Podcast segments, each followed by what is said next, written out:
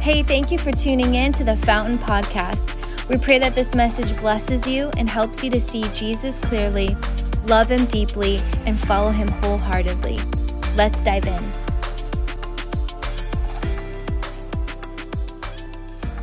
It's been pretty interesting uh, this last week. We've been talking about a fast pace but a slow heart, and we've been really fighting for that over this last week. And I can honestly say I've been getting up extra early to be with Jesus, and it's been great on my soul, terrible on my body. But um, but we had our staff our staff little Christmas gathering on Friday Friday night, and you know it was always what it is special, meaningful, fruitful. You don't have to turn me up too loud. Um, special, meaningful, fruitful, and and we we went a little late. It was about maybe I don't know, maybe eleven o'clock. But we love each other. We just don't, you know, work together. We do life together. And um, so you know, you come home from a night like that, and and you just want peace. You want to get into your bed. And uh, some of you guys, I'm going to put you to sleep with my voice this morning. so pay attention. But you, you, you want to just kind of go in the house, put your stuff down, get settled, peacefully snuggle into your bed, and go to sleep. The problem is I have, I have dogs, and I have big dogs. This is my big boy. And um, before we go to sleep, I have to take them out to use the restroom. So go into the garage, and I realize in the crate that this guy has left me a present a diarrhea present. Yeah, let me show you. No, I'm just kidding. I'm just kidding. I'm just kidding. Just kidding. Just kidding. And, you know, how many of you guys know at that moment, there's no peace? I don't like dogs at that moment. Yell at God maybe once or twice. But there's just no peace. And we all want peace, don't we? I've entitled the message today, Sleep in Heavenly Peace. We all, we all want peace. Now, the Bible speaks about peace in three different ways a spiritual peace between God and man, a psychological peace, meaning peace within, and then also a relational peace, which is peace among mankind. Now, sometimes we don't realize that the meaning of peace. We think of it as a feeling. I just want to feel peaceful. But the Bible defines peace a little bit differently. It defines peace as totality, completeness, tranquility. It, it, it, it it's this broad term, it, it includes fulfillment, maturity, soundness. So it's not just a feeling of ease it's, it's, it's being whole. The word shalom, it, it means a wholeness, a fullness. And we all want it. All of us want peace.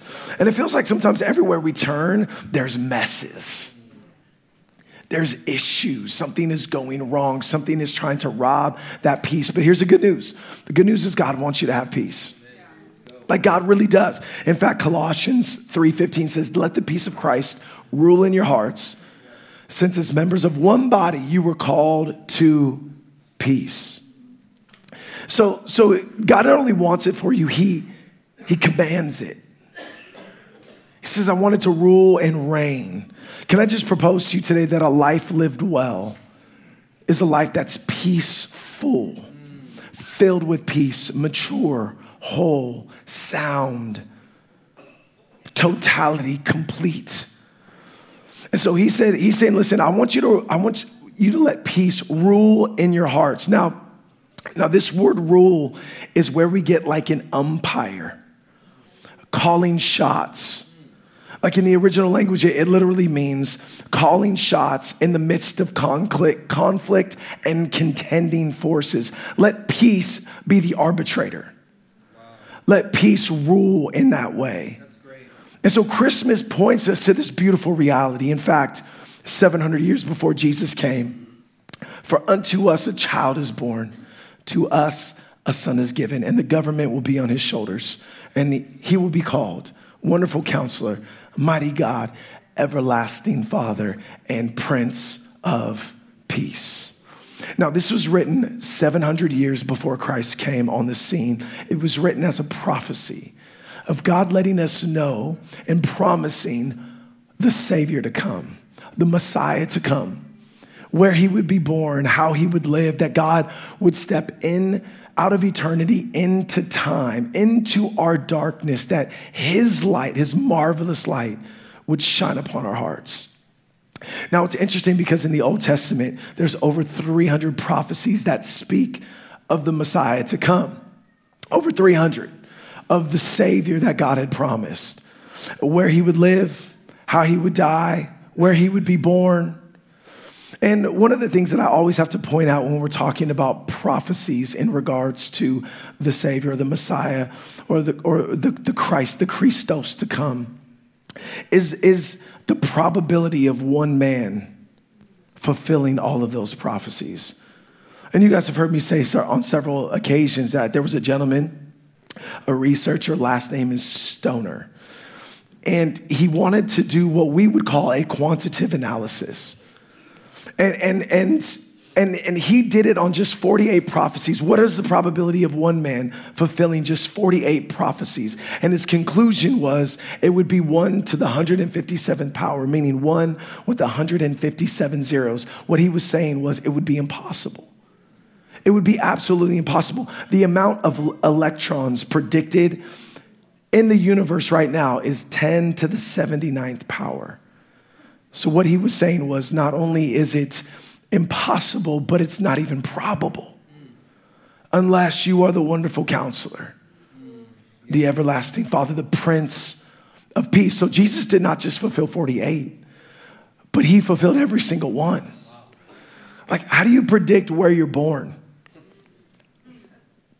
Like, how do you do that? And the circumstances surrounding. He is the true Prince of Peace. Now, when we think about Prince, sometimes we think about the young guy on the scene, coming up, up and comer, but that's not the word in the Hebrew.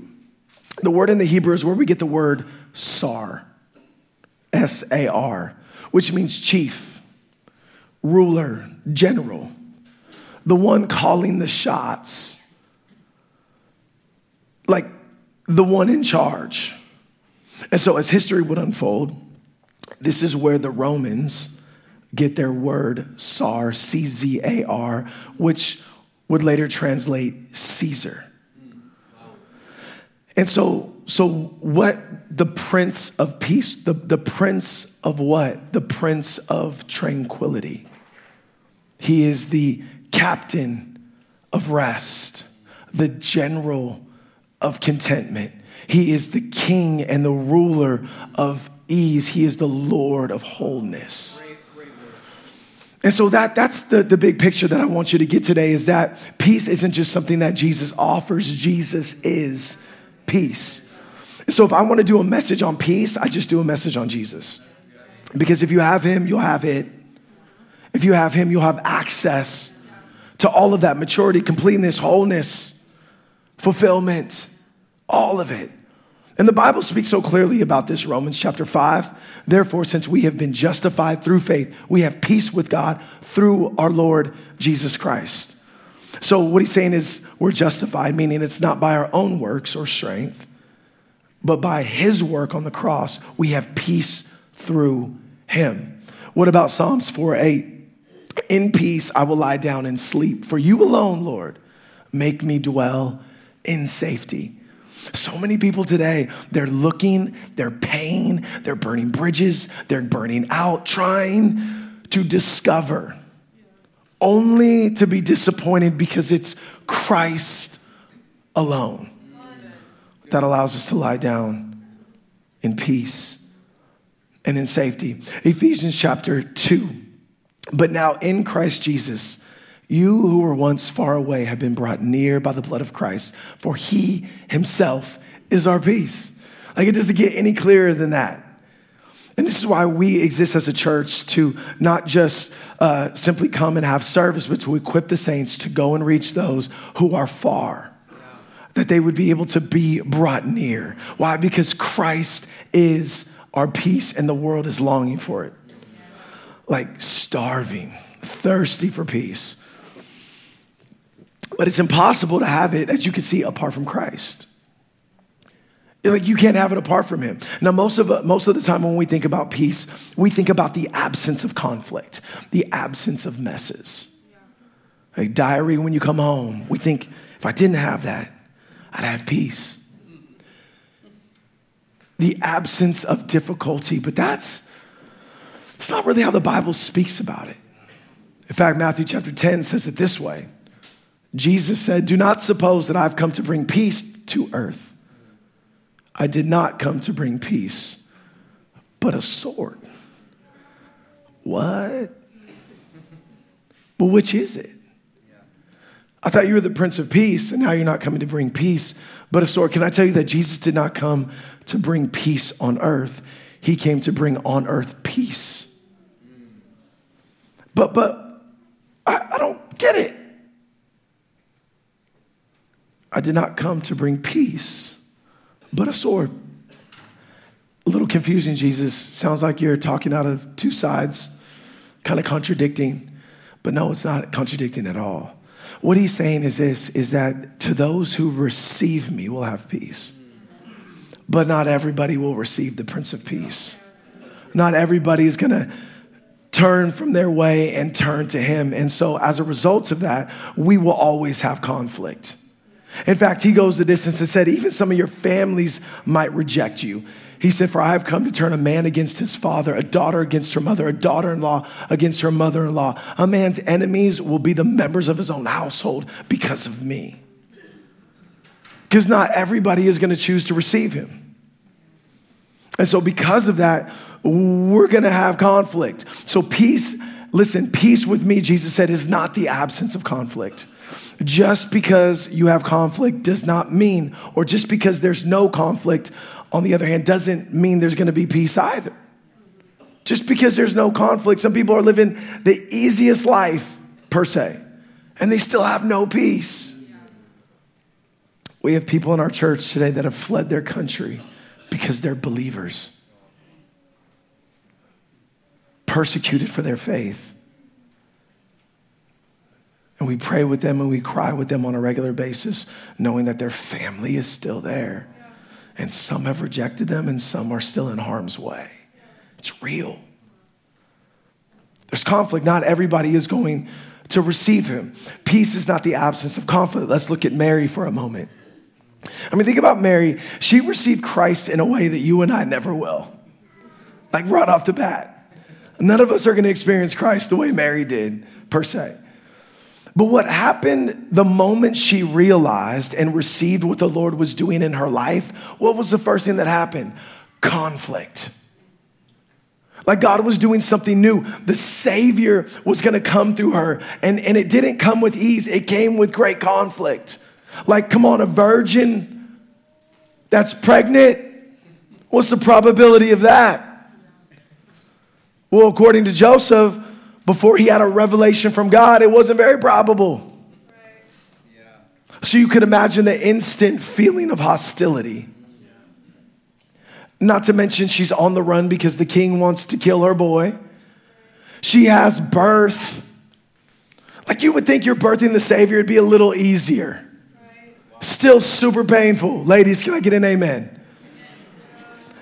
She's birthing the savior and there's still pain. Can i just tell you sometimes thing god sometimes the things that god births on the inside of us they're beautiful but they're painful. We want the absence of conflict. We don't have a good theology in america about suffering. We feel like if suffering is happening something is wrong but it's not just us. I mean, the Jewish people as well, they translated the Prince of Peace. They were hoping he would come and, and overthrow Rome, end the conflict with Rome. That's how they knew that the Messiah would come. Surely you're going to end this conflict with Rome. And when he didn't, when Jesus didn't, many people turned their back, like, oh, and you're obviously not the one. But the Lord knows that the absence of conflict does not mean peace. And so Christmas boldly declares that peace isn't the absence of something, but the presence of someone. This is cliche. So many people say this thing, but it's true. Don't let cliches that are true rob you. Don't let familiarity breed contentment in your contentment in your heart because this is the beautiful reality that peace is not the absence of something, but the presence of someone. Jesus has a sense of humor when it comes to peace. I mean, he, he dies a brutal death on the cross. The disciples are like, Bro, you're not coming back. Like, that's terrible. They did not believe Jesus was coming back. In fact, they were hiding after the cross, not wanting that to happen to them. They're huddled up, they're afraid. And then Jesus comes in on a Sunday evening. The disciples were meeting behind locked doors. Key word locked. Because they were afraid of the Jewish leaders. Suddenly, Jesus was standing among them. And what does he say? Peace be with you. That's scary. I mean, these guys are human. The doors are locked, and he shows up, like walks through a wall. Hey guys, peace be with you. It's like, what are you talking about? Peace be with us. It's like, how can we, how can we have peace? You just walk through a wall. Like, is this, is this really for real? And what Jesus was saying is, you can have peace because I'm alive and because I'm with you. I rose from the dead. It's me. Came through a lot of conflict, but it's yours. Uh, uh, I, am here. Rome is still in power. It doesn't matter. You have me. You have the presence of the Prince of Peace. So, so the question is, how do we get it? Because some of you today, you're like, oh, cute message. I'm already saved, been saved a long time, Pastor Matt. I, I really, somebody really needs this message today. I guarantee I can find a chamber of your heart that there's no peace. A chamber that you have yet to invite the Savior into. Don't dismiss this. Don't act like, oh, yeah, cute, so cute.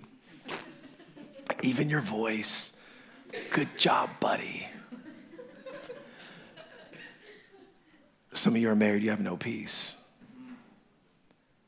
You're single. Come on, somebody. And you're waiting, and there's no peace. Financially, no peace. Wayward sons and daughters, sometimes peace. It's a fight. Sometimes peace. You know, as we kind of like take a landscape, the day to day pressure, sometimes peace. Just, just conflict. Some of you haven't laughed in a long time. Some of you guys haven't cracked a smile. No peace. Physical pain, sometimes peace. Watching the news, never peace. And so you know where you're at. And you have to be honest with the Lord. Because here's the reality is there's one there's one key element that if we have it peace will be a byproduct.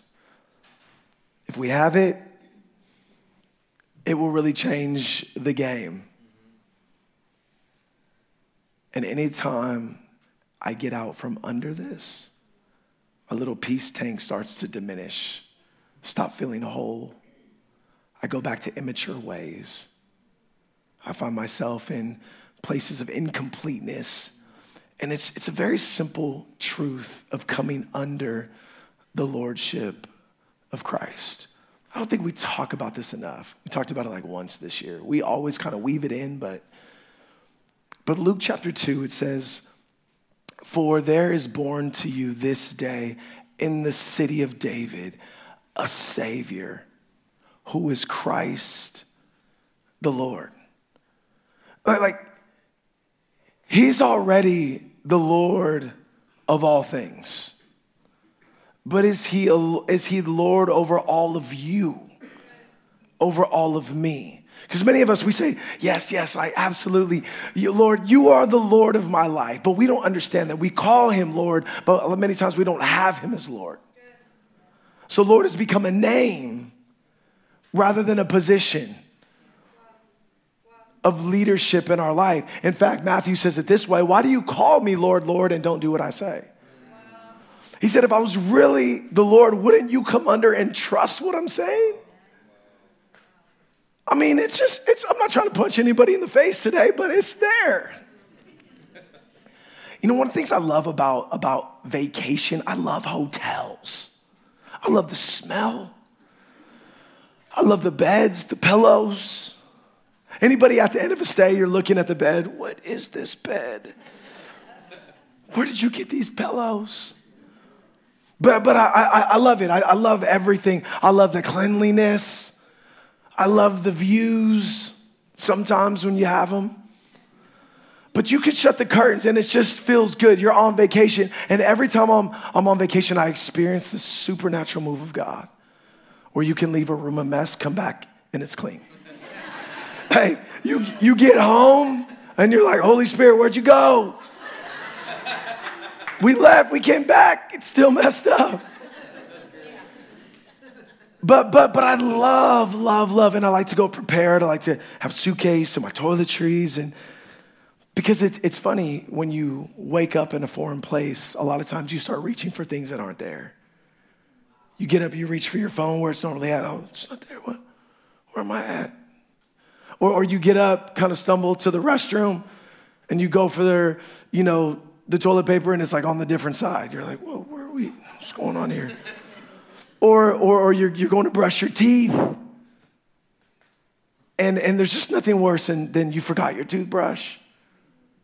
Like, it, it, it feels so good to, to, to be prepared. Because you're in a foreign place, you start reaching for stuff that's not there, but, but there's something incredible. Vacation is great, hotel's great, but there's something incredible about coming home, coming under the covering of your house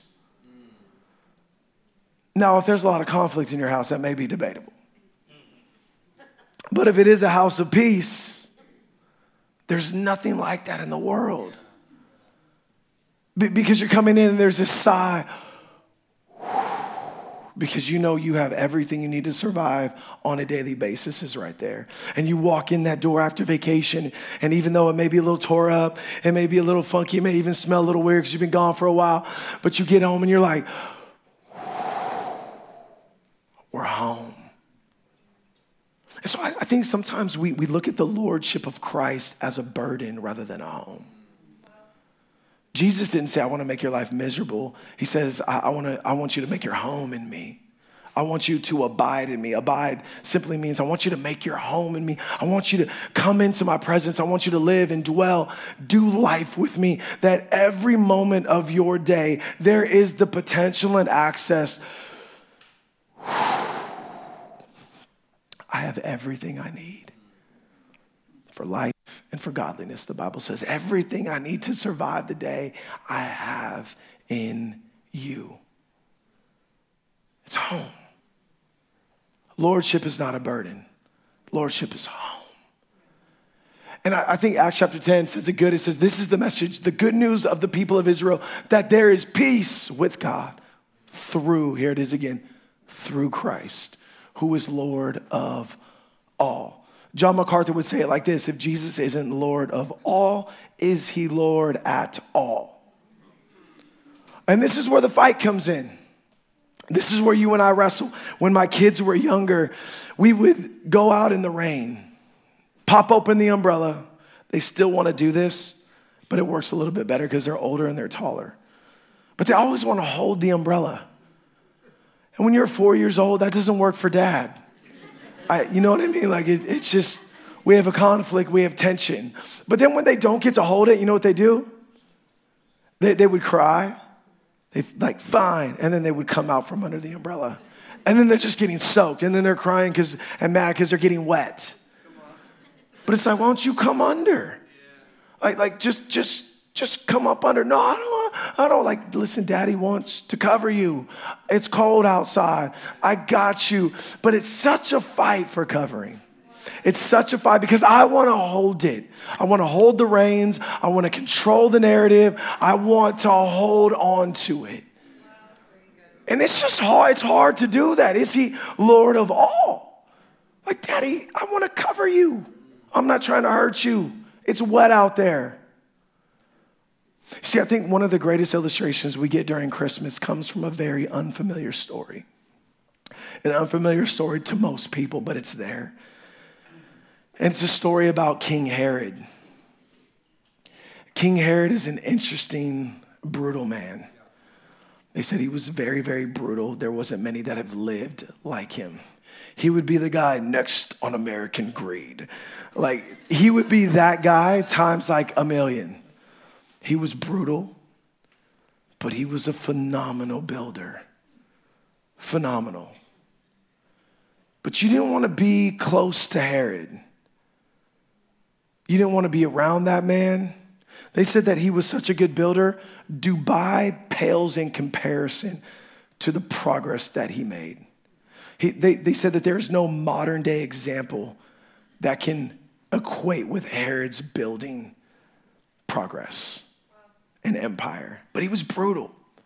It would have been as Mary and Joseph came out of the cave in Bethlehem, they would have looked to the southeast and saw a huge man made mountain called Herodian, still there to this day in, in the Holy Land.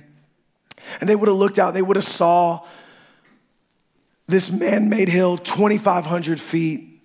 Herod was a guy that said, I want a mountain, build it, and tax the people 80 to 90% to get it done. That's just how he lived. This is what many, many people believe when Jesus was saying, if you say to this mountain, uproot yourself and throw yourself into the sea, many scholars believe that he was speaking about Herodian. That, whoa, what is impossible with man is possible with God. But it was to declare a military victory. He, he wanted a mountain and he wanted to brutalize people to get his way. He wanted to build a fortress. It was, it was designed as a, as a victory of I am powerful. He built a fortress in the desert in Masada where King David would hide in caves from King Saul. He said, If your greatest king hid in caves, I'm gonna build a palace where your greatest king lived in a hole. I'm going to live in luxury. He despised the Jews so much, he built a, a golden eagle, put it uh, right over the temple, a huge, massive golden eagle, a symbol of Rome's power, that every time they would go to worship, they would see this gold eagle and be reminded who's really in charge. Every time they're gonna go to worship, let me let you know who's really God of this region. If you're a part of his family, it was dangerous. One wife died because he was suspicious, killed his son in the pool because he thought he was going to try to overtake the kingdom. And he said, I know all you people hate me. So on my death, he ordered that all the royals be brought in, all the royal men would be brought in to a theater and slaughtered so that there would be mourning on the day of his death. No, that didn't happen. But that was his heart. He was brutal. And so Christmas gives us this little insight of a man that wanted to hold on to his kingdom and he missed the Prince of Peace. He missed the one true king that shows up on the scene. The king that he desperately needed himself. So the Herod was so paranoid. He was always so tormented. He had no peace. But rather than coming up under the Prince of Peace, he says, No, I'm going to hold on to my kingdom. I'm going to hold on to my kingdom. And he missed what God was doing. That was for him too. You ever wonder why the Magi went to Herod? Herod had a reputation. Like, why would you even go to Herod? To talk about this newborn king? You know how paranoid this guy is. There's stories, there's, I mean, he was a legend, a living legend in their day. And I don't know why I'm speculating. This isn't the Bible, this is my speculation, but I'm, I'm just wondering if maybe that was the grace of God on Herod saying, He's been born, man. there's an opportunity for you. The Prince of Peace is here. But instead of coming up under, Herod did whatever he could to kill him, to, to snuff him out. Rather than coming up under, he said, No, I want to be over. And as a result, there was no peace for Herod because peace is only found in Christ. There was no peace within, and Herod just continued to tear up everything and everyone around him as they lived in fear. It led to the murder of every two year old boy and younger in Bethlehem, trying to kill and destroy the Prince of Peace, holding on so tightly that it led him to destroy every, I mean, the most innocent of kids. That's horrific. Merry Christmas. That was the scene and he's holding on. Holding on. I know, like you sound, you hear about Herod, and it, he's a monster. Like I'm making him look very kind. But man, we do the same thing.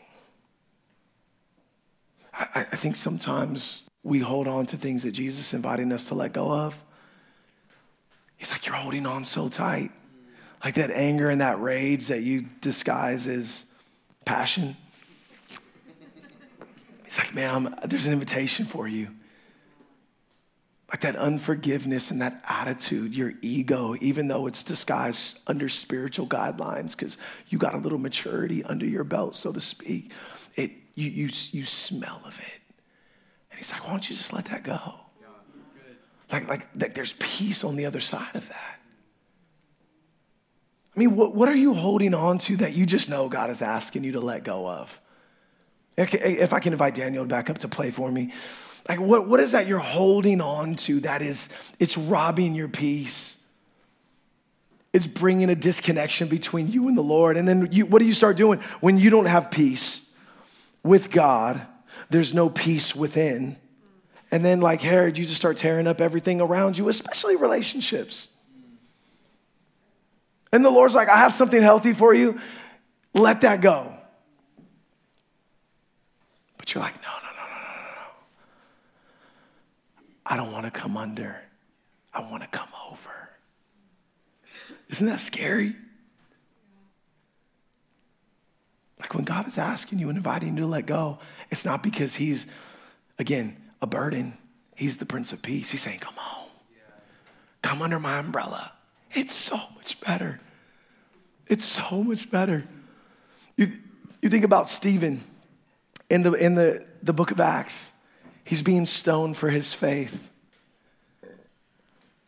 Lots of conflict. He's just preaching the gospel like I'm doing right now, being plummeted to death.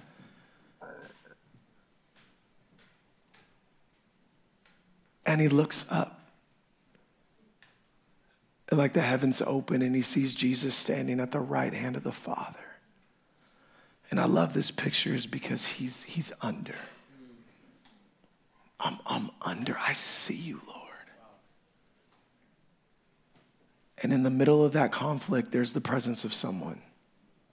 It's not the absence of conflict. He's in the thick of it. There, he's being hit in the head as we speak with stones. They are trying to kill him. They're not trying to wound him. And he cries out in this moment. He says, Lord, like, don't hold this against them. Lord, forgive them. What kind of a man does that? A man that's peaceful. A man that understands what it's like to sleep in heavenly peace. A man that understands that, that, that peace is not the absence of conflict. He's dying for the truth. But the presence of Jesus in the midst of that conflict, his story does not end the way we'd like our stories to end. They kill him. But his voice continues to live through generation and generation as a beautiful picture of we come under the lordship of Christ in the most intense conflict we see the Lord and it, the Lord can move us. There's a peace that can move you from a place of rage to a place of peace. God, don't hold this against them. Don't, don't hold it against them. What are you holding on to that God is asking you to let go of? I think sometimes we're afraid we're going to lose. If I let go, I don't, I'm so comfortable in the dysfunction. I'm so comfortable holding on to this. What if I let go? Matthew chapter 17. Maybe a little, little one that's a little easier to palate. Rich young ruler. Beautiful story comes to Jesus. He's, he's going to church. He's making sure he's at church on Christmas. He's, he's successful. He's popular. He's religious. But he has no peace. He's wealthy. And Jesus is like, What's going on, man? He said, I want this eternal life that you're talking about. And Jesus said, Obey all the commands. He's like, I got that. I'm super religious. And Jesus is like, Yeah, but you don't have me. Like you go through the motions really, really good, but you don't have me. You got your check marks down, but you don't have me. Yep, you're at church every week, but you don't have me. He said, There's one chamber of your heart that I don't have access to, and it's your money. So he says, sell, everything you have, give it to the poor, and follow me. And the guy holds on. And he's like, I can't do that. I'm super wealthy. And it says that he walked away sad from that conversation, holding on, but super sad. There's joy on the other side of letting go. I know sometimes we can't see that, but Jesus made it very clear. He said, If you lose your life for my sake, He's like, You're gonna find it. And, and how do we do that? You gotta trust Him as Lord. You gotta come under that Lordship like, God, you just know better than me. Because God can't put something new in a closed fist. And God is doing something new. I mean, think about this Herod, he could not see what God was doing because his fists were closed. He couldn't see what God was doing because of what he was holding. I just wonder today if God is saying, hey, maybe as small as it may be, let it go. Let, let, let it go. Like I'm doing something new in your life. I know it's always been like this and it's been a little fractured, but I don't, you don't have to live like that anymore. Like the Prince of Peace is here. The Prince of Peace is here. And I'm inviting you to let it go. Okay, true story. Can we have an honest conversation? I feel like I need a chair for this one. So recently, so when, when I got my, my, my second dog, my shepherd, it was funny because I felt like the Lord say, not yet. And I pushed it. You know how we do that, right? Because at that time, there were some other things happening, and I kind of need to focus my attention. My kids, you know, obviously they're growing up, they need a greater investment. But also, there were some other things that I felt like God really wanted me to lean into. And, and I pushed it. And it's been great. It's been amazing. But recently, I'm, I, I, I felt that again like, yeah, I, I probably need to do something with this dog because I'm not going to be able to do this and that at the same time. So I called my I called the, the the lady I got her from and I said, "Hey, this is what's happening right now." And she's like, "Oh, it's all good. Like just bring her back. No worries." And then I talked to my trainer and he's like, "No, no, no. We'll just we can work a couple things cuz I'm attached to this dog now, you know what I mean? Work so hard, put in so much effort with her." And, and so like last night, we've had like the best training sessions all week. She comes and lays in my lap last night. I'm like, oh gosh. And uh, so, so my trainer was like, just we, we can make it work. So I call the lady back. I call, she's a dear friend of ours. She, her name is Amina. They're like the best breeders, like legit, clean, dogs are healthy. They run a tight ship. I was like, Amina, yeah, um, don't be mad at me, but I think I'm gonna keep her.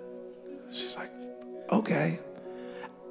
And then she said, Well, you know, I do need another female in my program. Like we one female didn't turn out the way we thought. So and and I have the pick of the litter. And then so she so I was saying, Do you want her? And she's like, Yeah. Like, I wish I would have kept one from the last litter. So then I just knew, like, oh.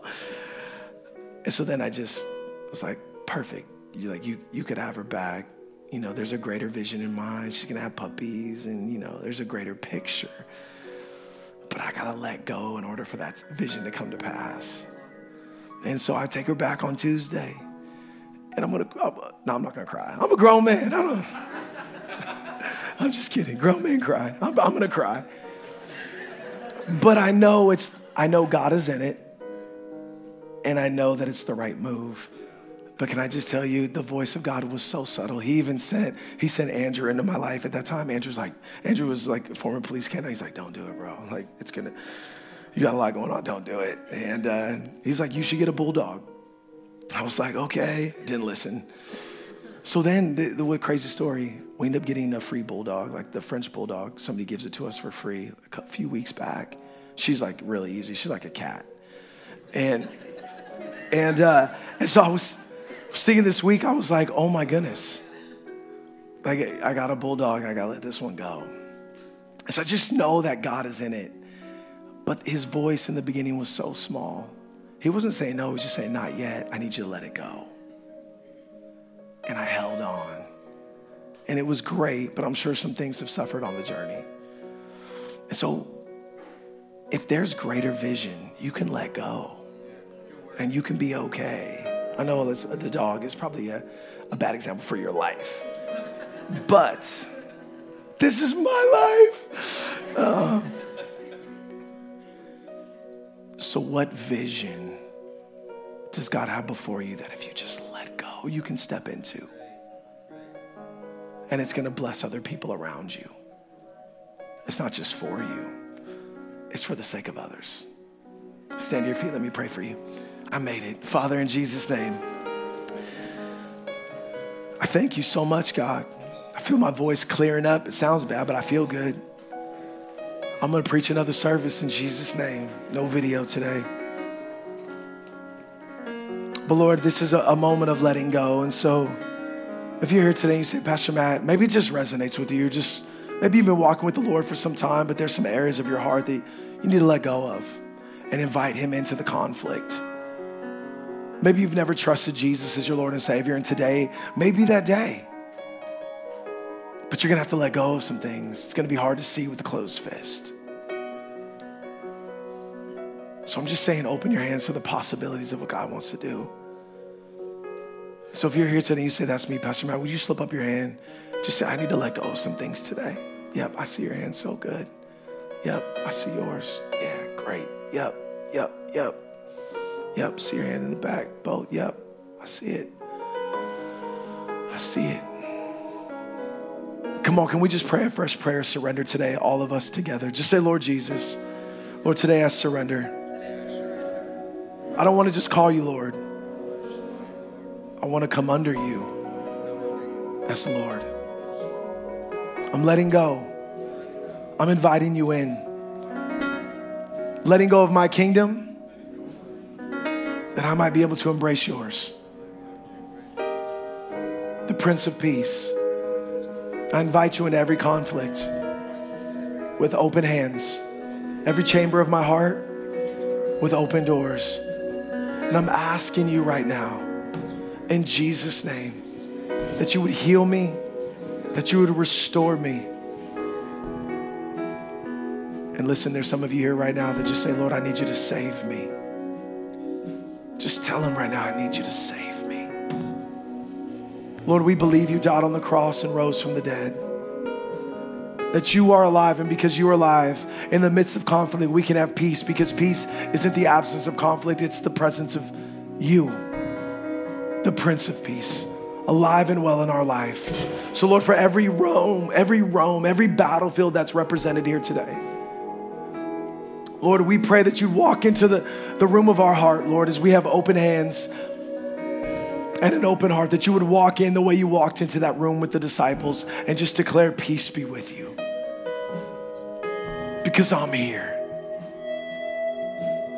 So, Lord, we surrender today. We thank you for the beautiful reality of Christmas. That we can walk and live in the midst of conflict in heavenly peace. In Jesus' name. And everybody said, Amen. Amen. Come on, can we give the Lord a big hand? Thank you again for tuning in to the Fountain Podcast, where our heart is to lead people to see Jesus clearly, love him deeply, and follow him wholeheartedly. You can also find more content by following us on Facebook, Instagram, TikTok, and by downloading our app.